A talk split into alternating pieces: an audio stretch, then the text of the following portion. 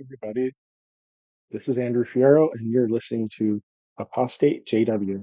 This week, we're going to discuss how Jehovah's Witnesses view blood against the Christian teachings that you may have been taught in another church.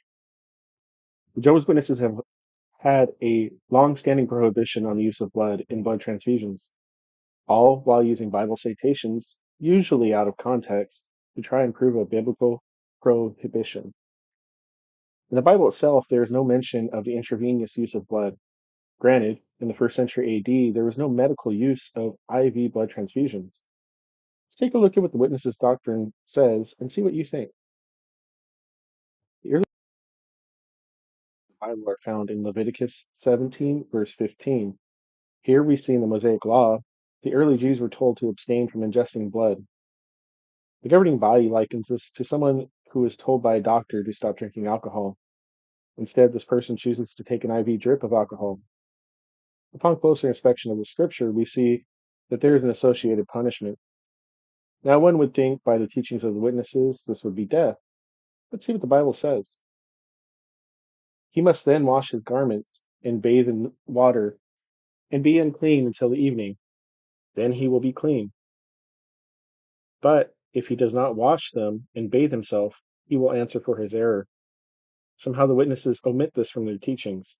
They do, however, in the Bible Teach Book, acknowledge that as Christians, we are no longer in the Mosaic Law. Let's see if there are more recent and relevant teachings for this doctrine. Also found in their publications, a scripture in Acts 15 28 29 is found. In this scripture, we receive direction to abstain from things sacrificed to idols, from blood, from what is strangled, and from sexual immorality. What was Luke referring to here?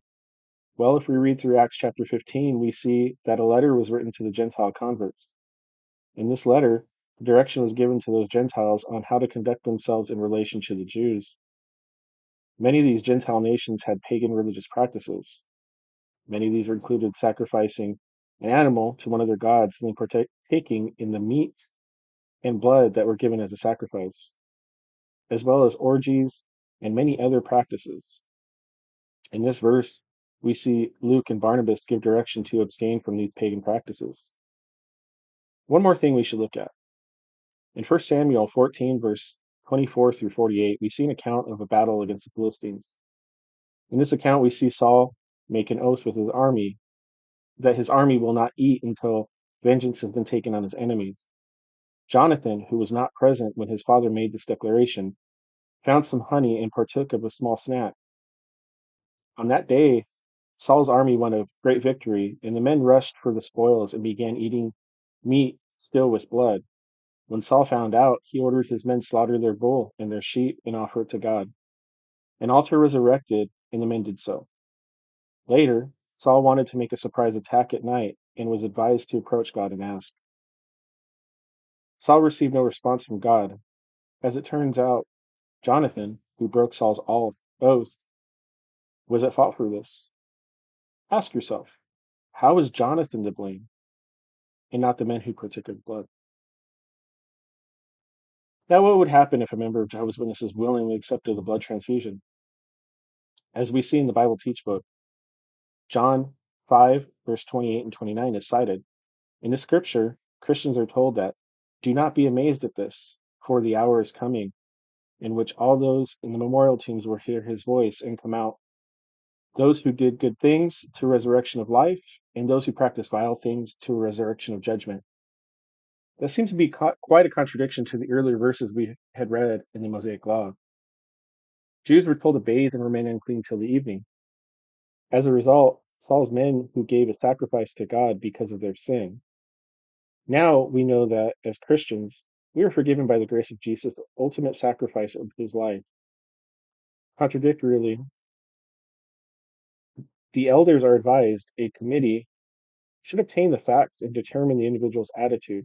If he is repentant, the committee would provide spiritual assistance in the spirit of Galatians 6, verse 1, and Jude 22 and 23. Since he is spiritually weak, he would not qualify for special privileges. Privileges, it's one of those things that they always hold over your head. On the other hand, If the elders on the committee determine that he is unrepentant, they should announce his disassociation. This disassociation is said to be by the individual's own choice and carries the burden of isolation from Jehovah's Witnesses and members of the individual's family who are still associated with the witnesses. How do you feel after hearing all of this about the Jehovah's Witnesses prohibition on blood transfusions?